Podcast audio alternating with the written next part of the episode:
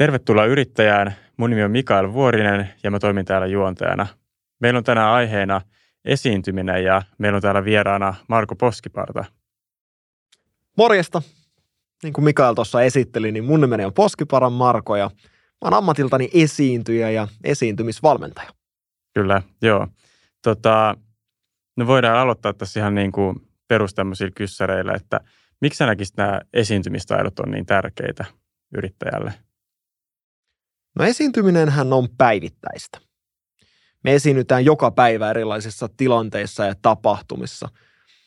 Oikeastaan jokainen kohtaaminen on esiintymistä. Mutta ero siinä hyvän ja sanotaan nyt vähemmän hyvän esiintymisen välillä tulee siinä, että mennäänkö me automaatiolla vai halutaanko me panostaa. Suurin osa näistä kohtaamisista siis päivän mittaan esimerkiksi kaupan kassalla, niin ne menee täysin automaatiolla. Eli me ei niinkään kiinnitetä huomiota siihen. Mutta jos tilanne on vaikka asiakaskohtaaminen, niin silloinhan me halutaan saada se meidän tuote tai palvelu tai se meidän sanoma sille asiakkaalle mahdollisimman selväksi. Ja silloin se hyvä esiintyminen astuu esiin. Tai silloin, kun me koitetaan panostaa siihen. Niin joo. Ja tota, sulla on itsellä aika paljon kokemusta niin kuin tästä esiintymistä pohjalla, niin kuin ollut taikurina. Kyllä. Ja tota, myöskin sulla on näitä asiakkaita, niin kuin olet valmentanut esiintyjiä. Että sitä kautta niin kuin osaamista tässä aiheessa Joo. sitten. Mulla taitaa nyt olla 12 vuotta, jos en ihan kauheasti valehtele, niin 12 vuotta vyön alla sitten kokemusta lavalta aina erilaisten yleisöjen ja ihmisten edestä. Ja siinä on tullut opittua valtavasti siitä, että mitä siellä kannattaa tehdä, siis yleisön edessä, mm. ja mitä siellä ei kannata tehdä. Joo. Oikeastaan tämän pohjalta sitten on tullut viimeisten, no pari vuoden aikana rakennettua nyt tämmöinen, voisiko sanoa verkkovalmennus siitä, oikeastaan kaikki siitä, mitä mä osaan esiintymisestä, niin koitettu purkaa niihin yksin kansiin. Mm. Ja sitä sitten sun asiakkaat voi ilmeisesti ainakin hyödyntää. Kyllä, juuri näin. Joo. No tota, jos menee siihen esiintymisen niin kuin alkuvaiheeseen, jos miettii tämmöistä hypoteettista tilannetta, on vaikka niin kuin puhetulossa tai joku tämmöinen esiintymistilanne, mihin niin kuin pitäisi lähteä valmistautumaan, niin mistä niin kuin lähtee liikkeelle siinä valmistautumisessa? Että onko sinulla jotain vinkkejä siihen? Joo. No tietenkin riippuu paljon siitä, millainen se tilanne on tai se kohtaaminen. Mm. Kuka se on, ketä me halutaan puhutella. Mutta sä sanoit tässä jo sen avainsanan, eli valmistaudu. Oli oikeastaan se kohtaaminen mikä tahansa. Jos sä haluat vakuuttaa tai vaikuttaa, niin valmistaudu siihen. Mieti, mitä sä haluat sanoa. Minkä pointin sä haluat, että menee perille. Kertaa sitä ja harjoittele sitä. Joo. Onko tämä niinku enemmän semmoinen puhetilanne sitten, että – että puhetta varten, vai ihan niin kuin yleisesti, jos miettii jotain myyntitilannetta? No mun mielestä tämä pätee ihan myyntitilanteeseenkin. Jos et sä myyntitilanteessa tiedä, mitä sä olet puhumassa tai mitä sä olet myymässä, niin on sitä aika vaikea myydä. Mm. Joo, varmasti, varmasti. Tota, no miten sitten, kun montaa saattaa ehkä jännittää, jos se kokemusta paljon, niin onko sinulla tämmöiseen niin vinkkejä, että miten siitä niin kuin lähtee valmistautumaan siltä kannalta? Siis jännityksen purkamiseen. Niin, ehkä jännityksen purkamista ja silleen tavallaan, no saattaa jännittää tilannetta ja sitten saa taas siinä alussakin olla semmoinen aika jännittynyt, että saisi semmoisen rentouden siihen omaan mm. ja luontevuuden siihen esiintymiseen. No se menee oikeastaan aika lailla samaan tähän, eli eh, valmistaudu siihen. Mitä enemmän me treenataan sitä asiaa, mitä me tullaan kertomaan, niin sitä luontevammin se alkaa meiltä tulemaan. Eli ihan rohkeasti vaikka kännykkä kuvaamaan ja sitten itse kertomaan sitä omaa pitchausta tai yrityspuhetta, esittäytymistä, mikä ikinä se sitten onkaan. Joo. Ja mä, jos sanotaan, jos mennään tämmöisiin pidempiin puheisiin tai esityksiin, valmennuksiin, niin tukisanalista. Tämä auttaa äärimmäisen paljon. Koska siinä vaiheessa, jos sä unohdat kesken sen pidemmän puheen tai esiintymisen, että mitä pitäisi seuraavaksi sanoa, niin kun sulla on se tukisanalista, mihin oot siis kirjoittanut yhdellä tai kahdella sanalla ne sun oman esityksen pääpiirteet, niin sun on helppo vilkasta siitä, että ah, yes, seuraavaksi oli tämä, tämä, tämä, pystyt hyppäämään suoraan seuraavaan asiaan tai jatkamaan siitä, mistä se ajatus katkesi. Ja itse asiassa mä teen tätä edelleen. Vaikka mä oon esiintynyt taikurina kohta 12 vuotta, niin mä teen edelleen joka ikisestä keikasta tukisanalista. Niin, että se on niinkin perustavanlaatuinen juttu, että ei ole mikään niin kuin aloittelijoille vaan. Kyllä, ja tämä auttaa mua, koska mä yleensä ainakin itse ajaudun helposti sellaiseen, menee niin, niin, niin flown mukana, mm. Että välillä tarttuu johonkin hyvään juttuun ja sitten homma rönsyilee johonkin suuntaan, niin siinä voi jossain vaiheessa käydä, että okei, mistä kohtaa mä karkasinkaan nyt siitä aiheesta. Vilkaisemalla sitä tukisanalistaa on helppo hypätä takaisin sinne. Niin joo, joo. Joo, se varmasti siihen, siihen on tota todella hyvä. Itelläkin tulee kirjoittu kysymyksiä niin kuin tälleen mm. etukäteen, että ikään kuin eräänlainen tukilista sekin. Tota, no jos miettii niin kuin vaikka tämmöistä no puhetta tai mitä vaan esiintymistilannetta, että mikä on niin kuin hyvä aloitus, miten kannattaisi lähteä aloittaa? Miten kannattaa aloittaa? Riippuu paljon siitä, että mitä me halutaan saavuttaa. Jos me halutaan jäädä ihmisten mieliin, mikä yleensä on aika tämmöinen, no yleinen, mitä ihmiset haluaa sillä omalla puheellaan tai esittäytymisellään saavuttaa, niin meidän kannattaa aloittaa se jotenkin odottamattomasti. Eli jotain sellaista, mitä se kuulija tai yleisö ei odota, että seuraavaksi on tulossa. Se voi olla räväkkä alku, mutta lähtökohtaisesti, jos on uusi yleisö, uusi kuulija, niin kolmella ensimmäisellä lauseella tulisi kertoa, kuka olet, mistä tulet ja mitä teet. Eli käytännössä, kuka olet, mitä sä teet ja miksi sä olet nyt äänessä. Miksi mun pitäisi olla kiinnostunut nyt tästä seuraavasta asiasta. Tämän kun tuo sillä kolmella lauseella, niin yleisö tietää jo varmasti, tai se kuulija tietää jo varmasti, että mitä on luvassa. Mm. Ja jos tätä saa vielä, sanotaan, että väritettyä hieman, maustettua hiukan, eli laittaa sinne vaikka pikkasen komiikkaa tai aloittaa sen jollain, jollain räväkällä tavalla, niin se jää takuu varmasti ihmisten mieliin. Mm. Joo, se auttaa kyllä varmasti siinä. Miten, niin kuin, no miten sä näkisit tavallaan, että no moni ei just esiinny usein, mm. että miten tuommoista niin kuin tilannekomikkaa, huumoria, sun muuta voi niin kuin treenata, että se olisi niin kuin semmoista luontevaa, kun se, sitäkään ei ehkä silleen niin kuin tekemällä tehdyksissä saa niin helposti, vai saako?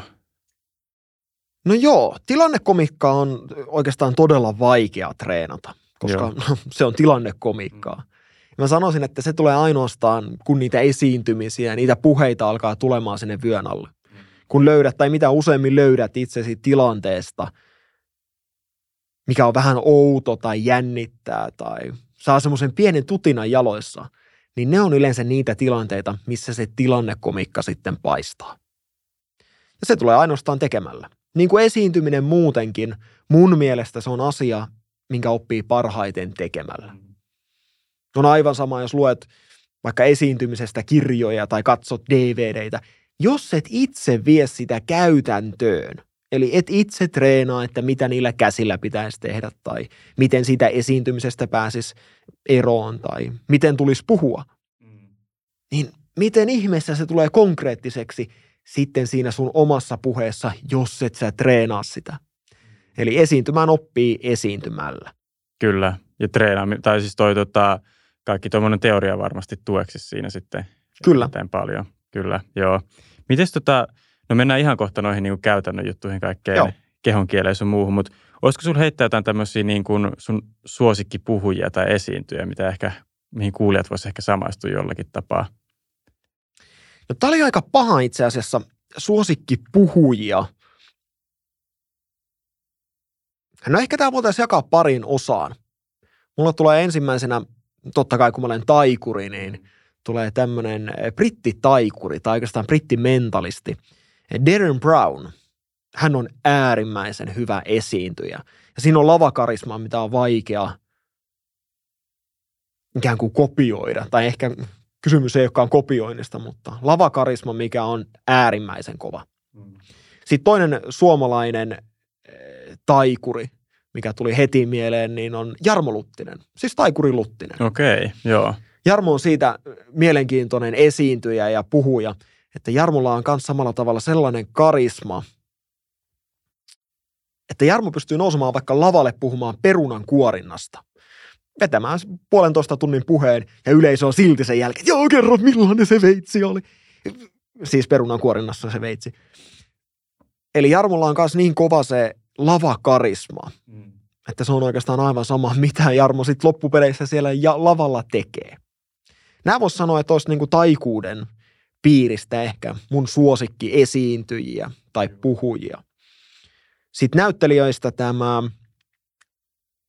komedian näyttelijä Jim Carrey ilmeilee äärimmäisen paljon ja tuo hyvin niin kuin omien ilmeiden ja eleiden kautta sitä samaa tai haluttua tunnetilaa.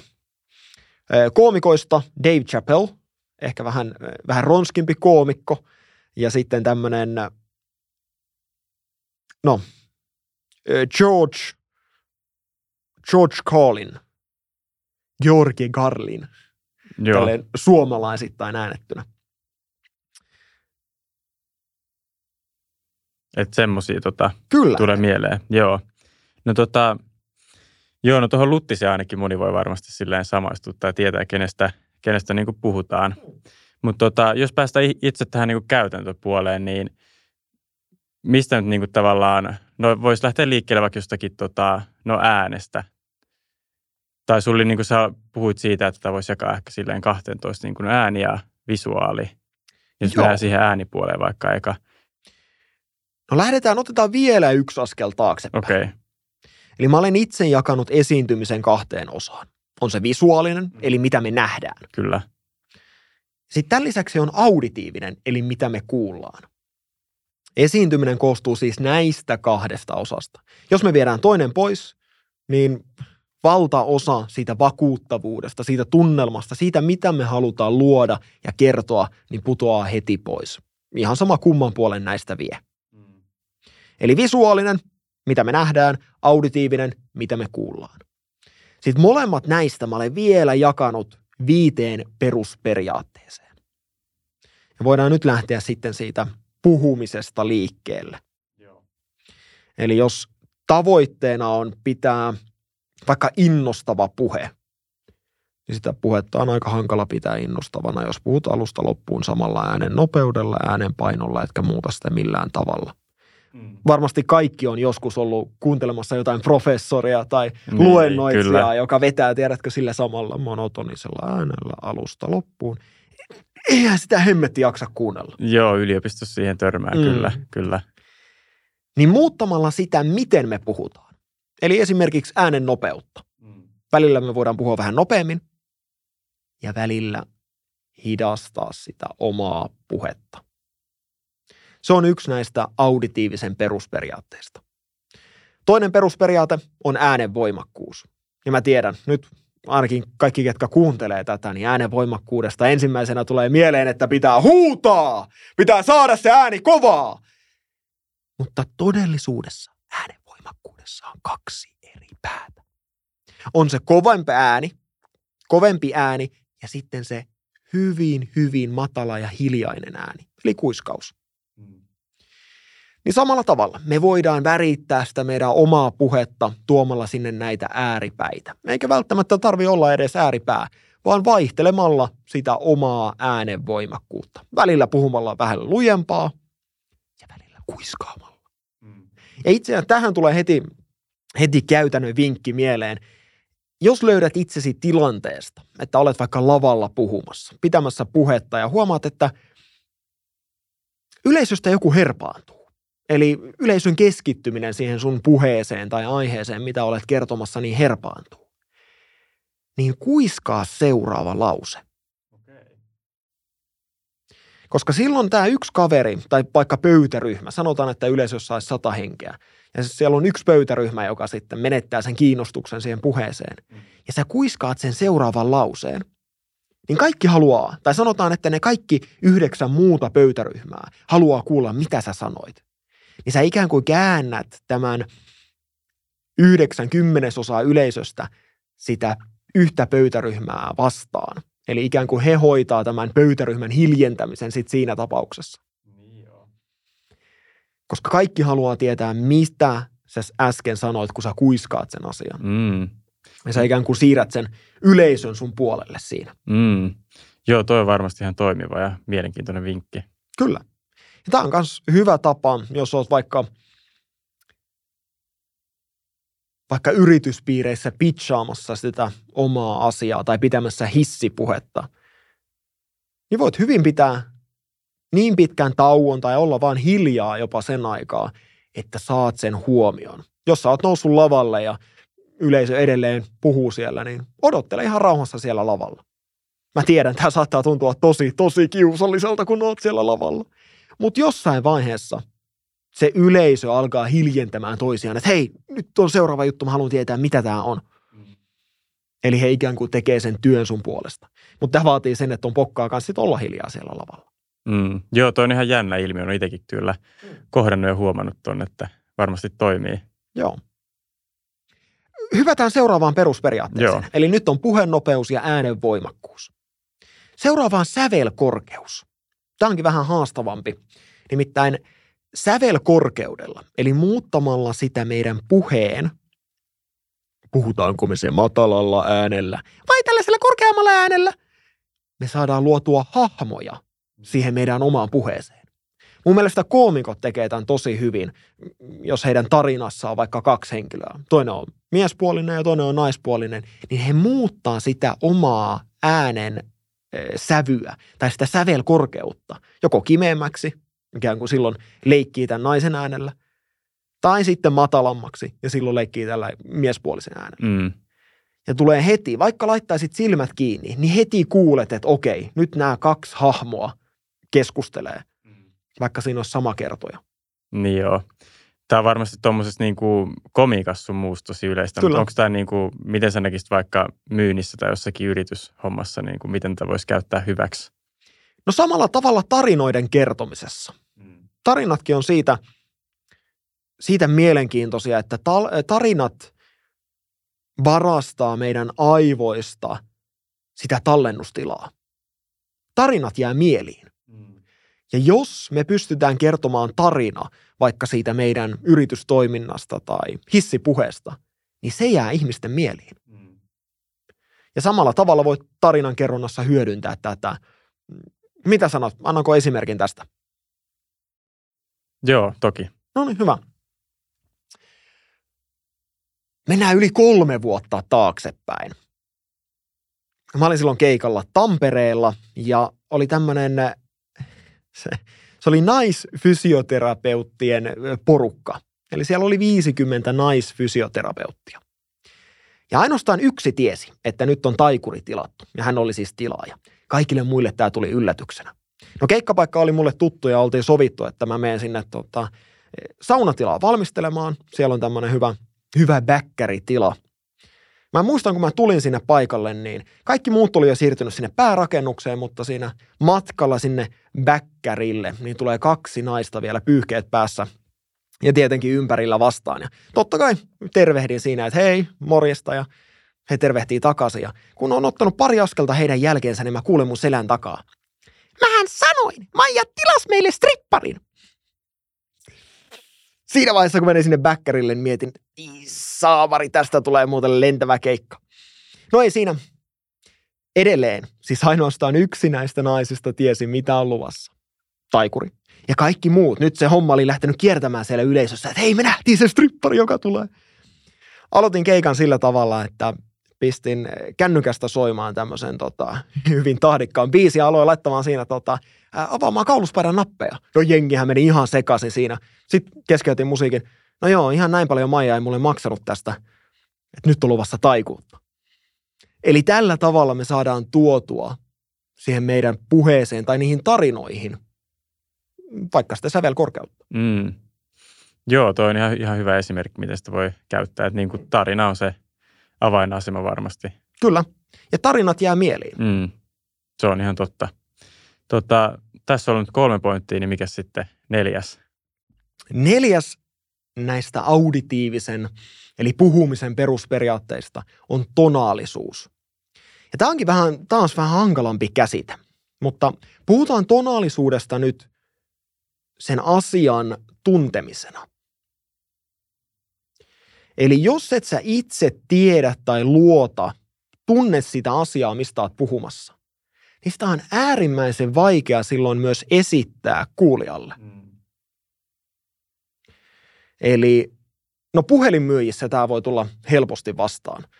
Tiedätkö, ollaan myymässä vaan tuotetta sen takia, että ollaan myymässä tuotetta. Mm. Ei välttämättä luoteta siihen tuotteeseen tai palveluun, mitä ollaan myymässä. Ja se välittyy myös siinä heidän myyntipuheessa. Mm. Siinä, miten siitä asiasta puhutaan. No, tämä on nyt tämmöinen juttu, ja saat sen tohon ja tohon. Joo.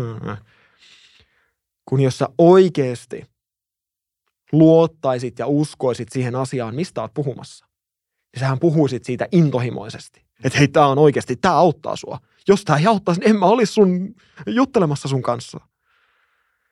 Eli tonaalisuus, miten me uskotaan se puhuttu asia. No joo, silloin kyllä varmasti todella paljon merkitystä. Kyllä.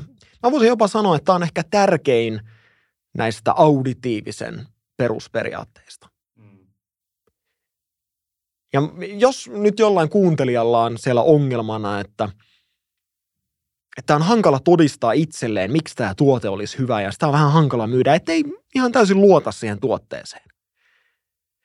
Niin siihen voisi kokeilla tällaista juttua, että – Lähde itsellesi kertaamaan niitä asiakashyötyjä.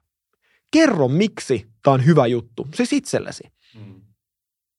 Ja koita ikään kuin itsellesi vakuuttaa se, että tämä on hyvä juttu. Toki jos se tuote vaan yksinkertaisesti on, no, sekundaa, niin silloin se on hyvin vaikeaa. Ja silloin se menee ehkä jopa vähän valehteluksi, sit jos sä oot myymässä tällaista tuotetta sun asiakkaalle ja koitat perustella, että tämä on paras mahdollinen ja mulla on samanlainen kotona, niin se, niin. se ei välttämättä mene läpi. Se on ihan totta. Niin, että silleen tavalla, että on itse varma sen kanssa, niin siitä saa ainakin vakuuttavan. Kyllä, juuri näin. Tämä oli neljäs siis auditiivisen perusperiaatteesta.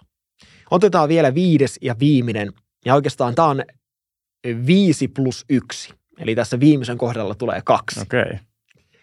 Viimeinen perusperiaatteista on tauotus ja täytesanat. Eli yleensä, kun me ihmiset puhutaan, varsinkin mitä suurempi se yleisö on, eli mitä suurempi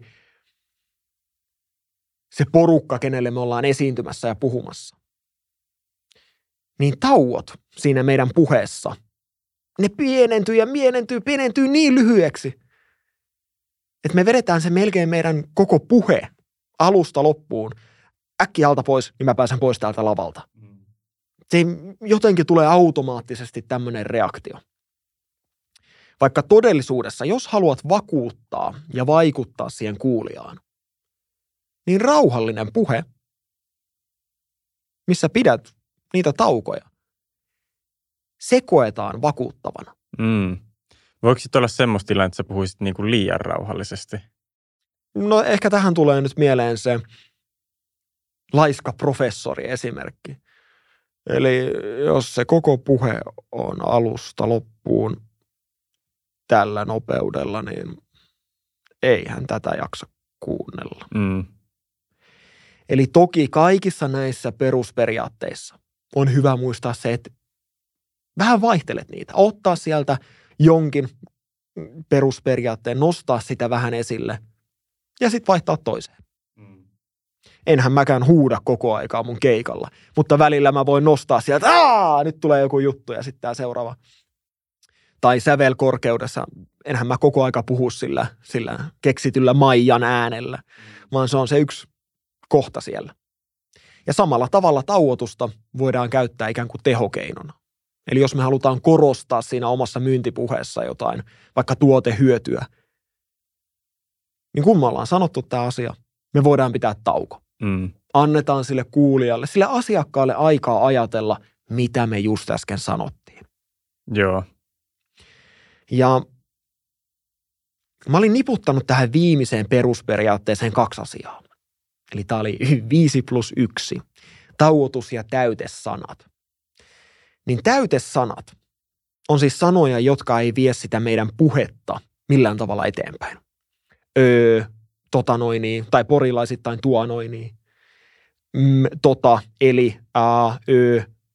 Siis tämmöisiä sanoja, mitkä lipsahtaa sinne väliin, kun me ei tiedetä, mitä me ollaan seuraavaksi sanomassa. Mm.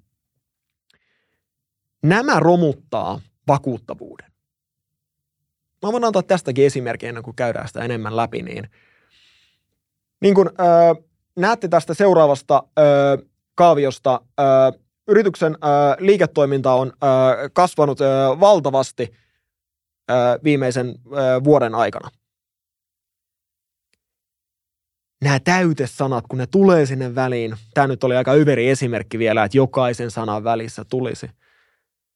Mutta jos vertaa vaikka tähän, niin kuin näette tästä viereisestä kaaviosta, yrityksen liiketoiminta on kasvanut joka kuukausi.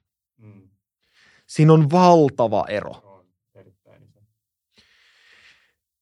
No nyt varmasti tulee mieleen, että miten näistä täytesanoista pääsee eroon. Koska meillä kaikilla on täytesanoja. Kyllä.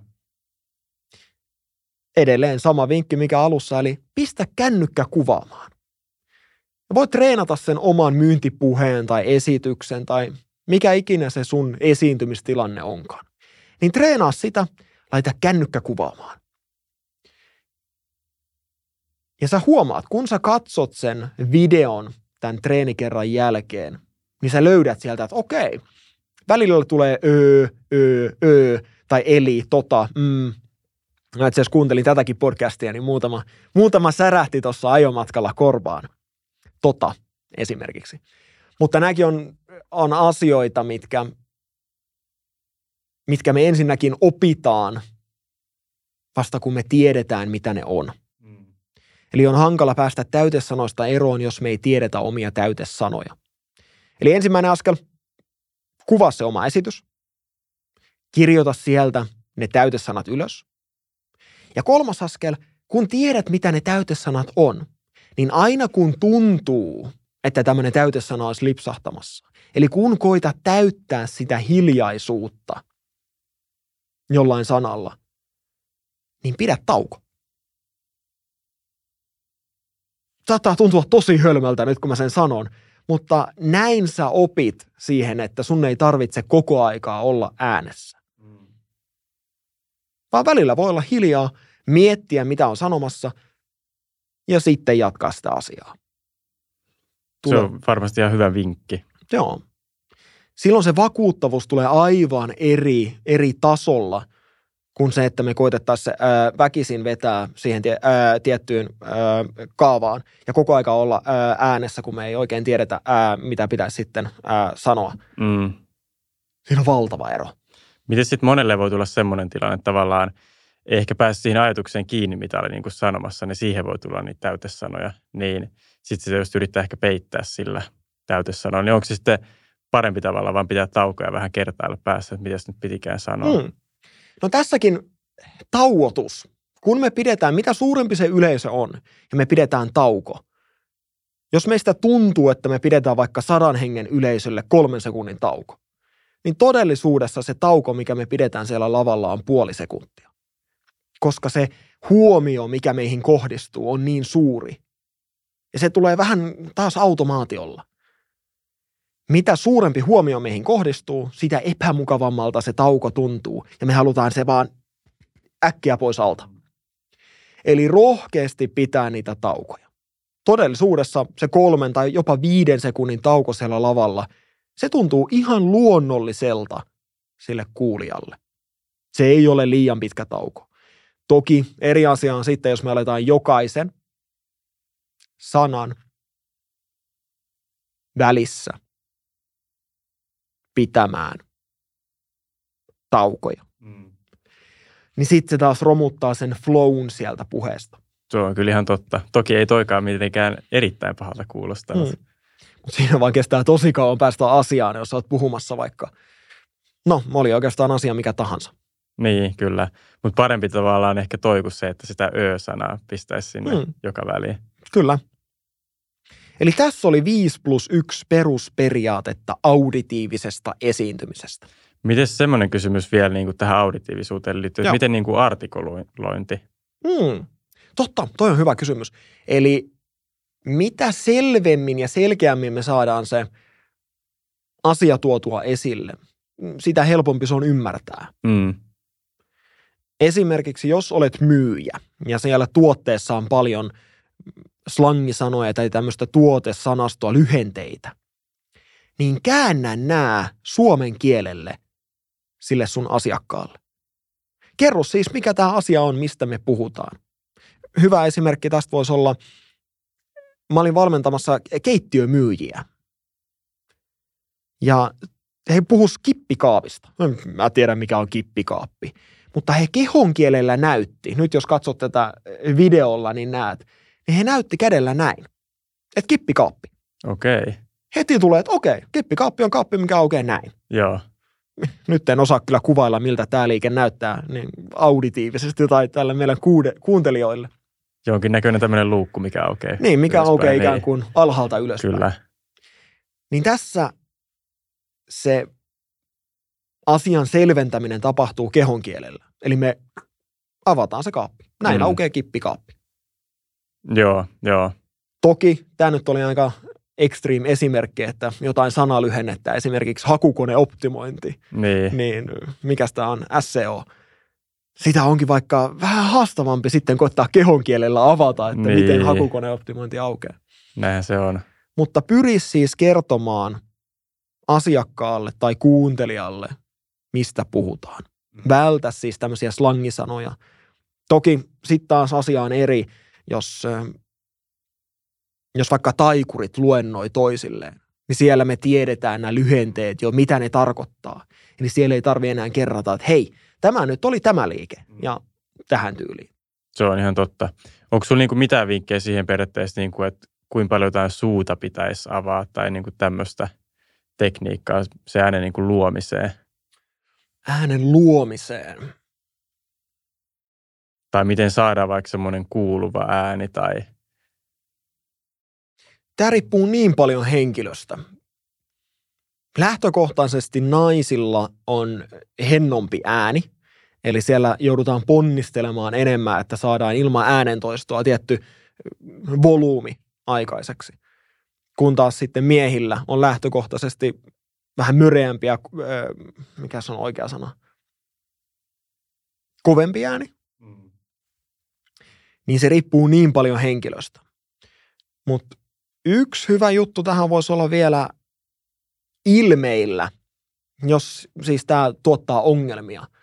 Ja vaikka lausuminen tuottaa ongelmia, että tuntuu, että saa menee kieli solmuun. Mm, vähän puuraksi. Niin. Mm. Niin tee se oikein isosti, kun puhut, niin ne kasvoilla, huulilla, tee se oikein isosti. Ikään kuin treenaat siinä samalla kasvoja. Toki tämä on ainoastaan treeni kerralla, että silloin kun olet sen asiakkaan edessä – niin silloin sä opetat ikään kuin itsellesi, että okei, mä voin esittää sen asian myös näin. Joo, joo. No joo, tässä oli, tuli aika paljon näitä äänijuttuja, mutta tota, mennään sitten siihen niin kehonkielipuoleen. Sulla oli siihenkin viisi pointtia. Kyllä. Eli mä olen niin ikään jakanut kehonkieleen viiteen tämmöiseen perusperiaatteeseen. Ihan ensimmäisenä, ensimmäisenä voitaisiin lähteä liikkeelle ryhdistä. Eli miten me ollaan. Ollaanko me vähän kumarassa, ollaanko me rintarottingilla. Mm. Nimittäin hyvä ryhti alitajuntaisesti kertoo sille kuulijalle, että me ollaan terveitä. Ja tänä päivänä se, että me ollaan terve, niin on aika kovaa valuuttaa. Eli jos sulla on huono ryhti leuka rinnassa ja vähän kattelee alaspäin, niin se ei edes kuulosta kauhean hyvältä. Mm. Nyt voit laittaa, jos katsot tätä videota, niin voit laittaa hetkeksi silmät kiinni ja huomaatko tässä puheessa eroa, kun mä puhun näin? Onko tässä eroa? Mä olen ihan yhtä kaukana nyt mikrofonista. Vai kun mä puhun näin? Kuulostaako tämä erilaiselta? No, mä tiedän, se kuulostaa erilaiselta. Mm. Mutta siis ryhti kertoo kuulijalle tai katsojalle, että me ollaan terveitä. Toinen sitten tämmöinen äh, visuaalisen perusperiaate eli mitä nähdään, miten se esiintyminen näkyy, on käsieneleet. Mitä ihmettä näillä tulisi tehdä? Siis meidän käsillä. Mm. Hyvä nyrkkisääntö tähän hommaan on se, että puhutaan käsillä samaa asiaa, mitä me puhutaan meidän sanoilla. Esimerkkinä me voidaan laskea. Meillä on kaksi asiaa. Tänään me käsitellään neljä asiaa täällä. Meidän tavoitteena on nostaa tämä seuraavalle tasolle. Me voidaan siis laskea, osoittaa, näyttää, korostaa, puhua käsillä sitä samaa asiaa. Eli nyt meidän tarkoitus on nostaa tämä liiketoiminta lentoon. Mm. Tai kun mä kerroin sulle, että esiintyminen voidaan jakaa kahteen osaan, niin samalla mä näytän sormilla kahta. Mm. Joo, se on varmasti ihan tuommoinen toimiva tavalla, että tuommoisia yksinkertaisia mm. asioita alkaa lähteä siitä liikkeelle. Kun suomen kielessä ei ole ehkä tavallaan lähtökohtaisesti niin luontevaa käyttää käsiä, kun Totta. vaikka Italiassa heilutellaan todella paljon. Kyllä. Ja tässäkin eh, käsillä puhumisessa niin avoin kehon kieli.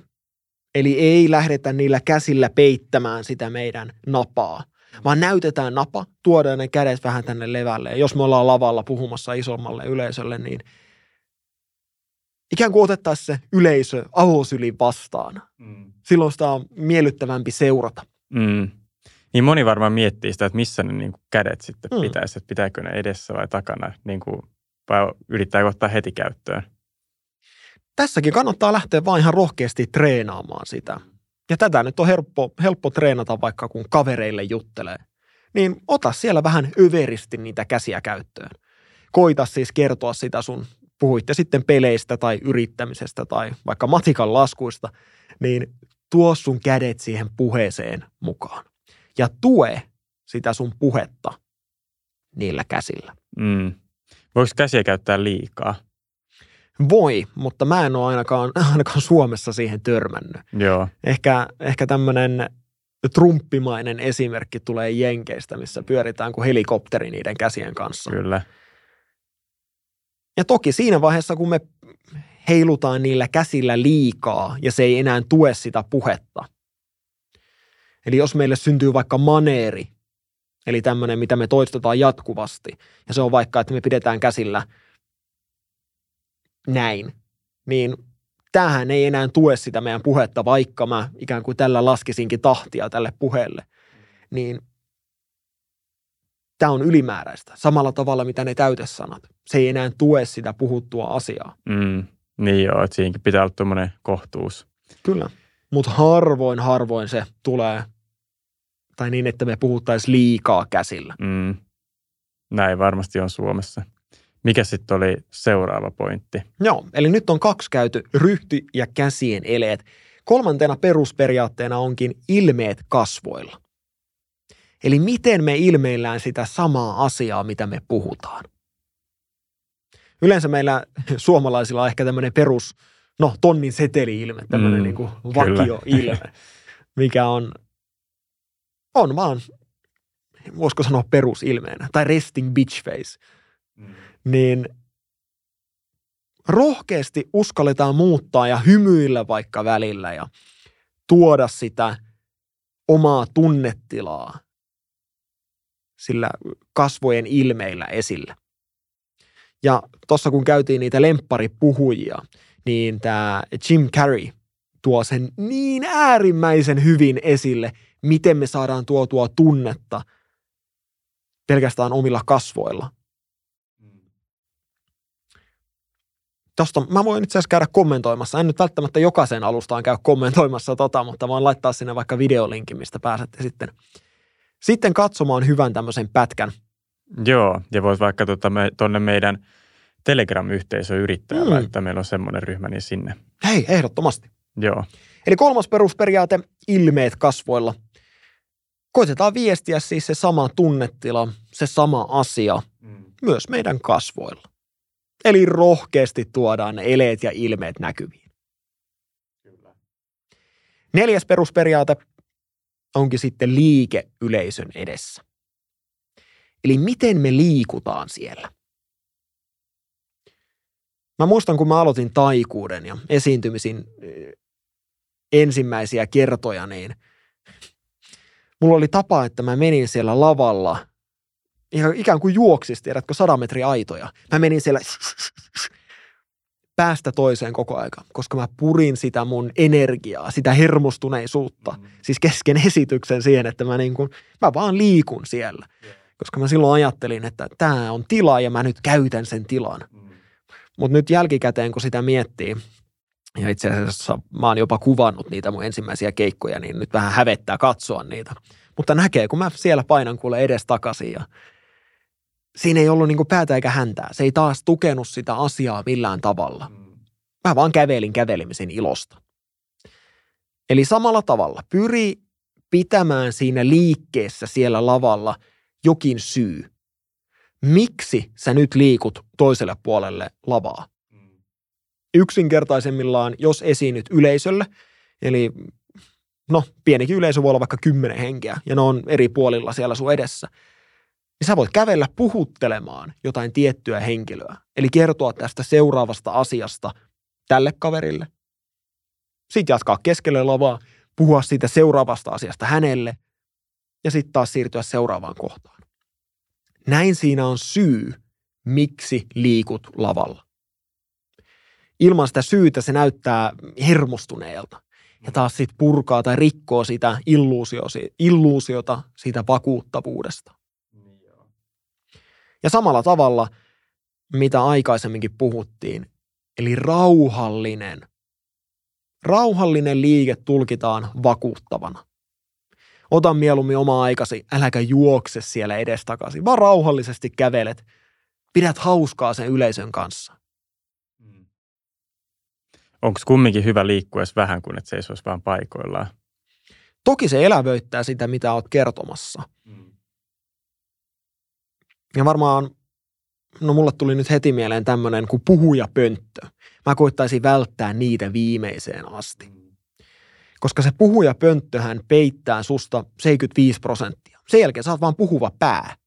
Se joudut näkevään kauheasti vaivaa, että sä saat tuotua sen halutun tunnetilan tai ajatuksen sille kuulijalle tai yleisölle. Eli mieluummin, jos on mahdollista, irrotat sen mikrofonin sieltä puhujapöntöstä ja astut sen eteen. Joo. Silloin yleisö näkee, mikä olet miehiäsi tai naisiasi ja mm. miten sä esiinnyt sitten se yleisö edessä. Silloin sulla on myös vähän enemmän vapautta, että sä voit vähän kävellä siellä ja puhutella sitä yleisöä paremmin. Joo. Miten sitten se viides pointti, jos mennään siihen? Joo. Eli katsekontakti. Varmasti moni miettii, että mikä on, mikä on sopiva määrä katsekontaktia. No tähänhän ei nyt oikeastaan ole mitään oikeaa eikä väärää. Ehkä mä menisin siihen intuitioon, eli mikä tuntuu hyvältä määrältä katsekontaktia. Tähänkin tulee muuten tämmöinen esiintymisvinkki tai kun tapaat uuden ihmisen, niin katso häntä niin kauan silmiin, että tunnistat, minkä väriset silmät tällä kaverilla on.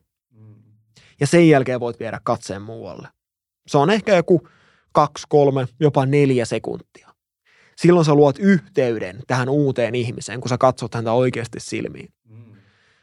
Sama juttu, jos saat käyntikortin, katsot häntä silmiin, käyntikorttiin ja takaisin silmiin.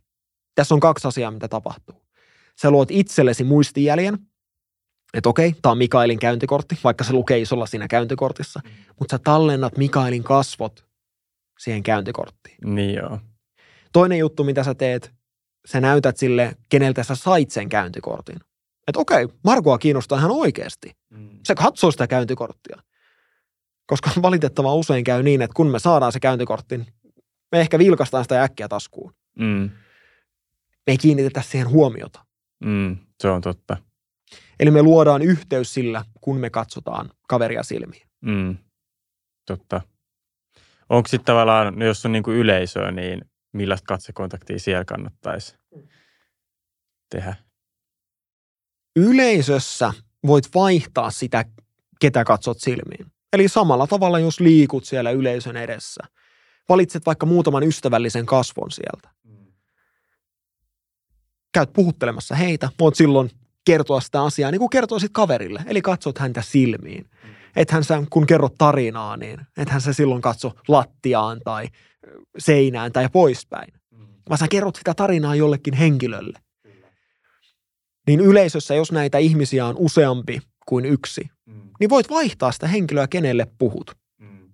Ja samalla vaihtaa sitä katsekontaktia. Mm. Jos taas tuntuu tosi vaikealta katsoa ihmisiä silmiin, varsinkin kun olet lavalla ja niitä ihmisiä on paljon, niin nosta sitä katsetta vaikka 10 senttiä näiden ihmisten yläpuolelle. Että katsot vaikka sitä hiusrajaa. Silloin sä et enää katso näitä ihmisiä silmiin, vaan sä katsot heidän hiuksia. Ja se näyttää ihan samalta, kun sä katsoisit heitä silmiin. Niin joo. Tai toinen vinkki, jos sulla on silmälasit, niin ota silmälasit pois. Tämä ei ole ehkä välttämättä kauhean hyvä vinkki, mutta ajaa saman asian. Joo. Miten sitten, no moni saattaa miettiä sitä, kun nykyään niin kuin, no, on paljon enemmän etäilyä silleen, että pitää katsoa kameraa, ja se ei välttämättä tunnu luonnolliselta. Onko siinä mitään vinkkejä vai pitääkö siihen vaan tottua, että katsoo aina kameraa suoraan?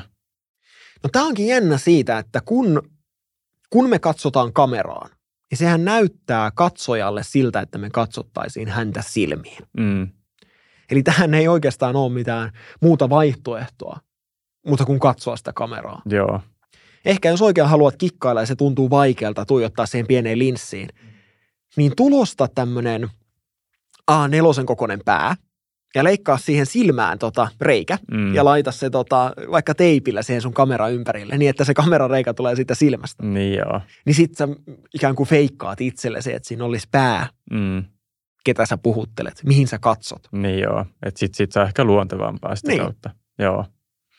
Joo, tästä tuli aika hyvin näitä vinkkejä, monta kappaletta kummastakin Kyllä. osa-alueesta. Joo. Nämä on niitä perusteita, perusteita, mihin mä olen itse esiintymisen jakanut. Mm, joo. No meillä alkaa aika pikkuhiljaa käydä vähin, mutta olisiko sinulla ihan loppuun joku pieni kiteytys tai joku, minkä sä haluaisit sanoa tähän katsojalle vielä? Esiintymään oppii esiintymällä. Eli mene rohkeasti sinne yleisön, asiakkaiden, muiden ihmisten eteen. Meet vaan kertomaan sitä omaa tarinaasi. Ja jos et ole vielä päässyt sinne asti, niin laita kännykkä kuvaamaan ja esiinny sille sun puhelimelle. Harjoittele sitä puhuttua asiaa. Ja jos ei tämä tunnu luonnolliselta, niin mä voin auttaa sua myös siinä. Eli tämmöisen henkilökohtaisen valmennuksen avulla. Mm. Kiitos paljon vierailusta. Hei, kiitos Mikael ja kiitos kaikille meidän katsoli, katsoli, katsolijoille. No niin, se meni näin pitkälle hyvin. Olisi pitänyt lopettaa parikymmentä sekuntia aikaisemmin. Kiitos kun katsoit tämän jakson ja mun nimeni on edelleen Marko Poskiparta. Joo, kiitos. Joo, kiitos katsojille, kun olette katsonut. Ja tota, Marko löytää myös varmaan meidän Telegram-ryhmästä tämän jälkeen ja siellä voi olla hänenkin yhteydessä. Ja sinne voi liittyä tuossa tota deskissä, siellä on linkki. Ja muistakaa laittaa tämä kanava tilaukseen ja myös muuta puhemedian tuotantoa. Nähdään ensi jaksossa. Kiitos. Moro!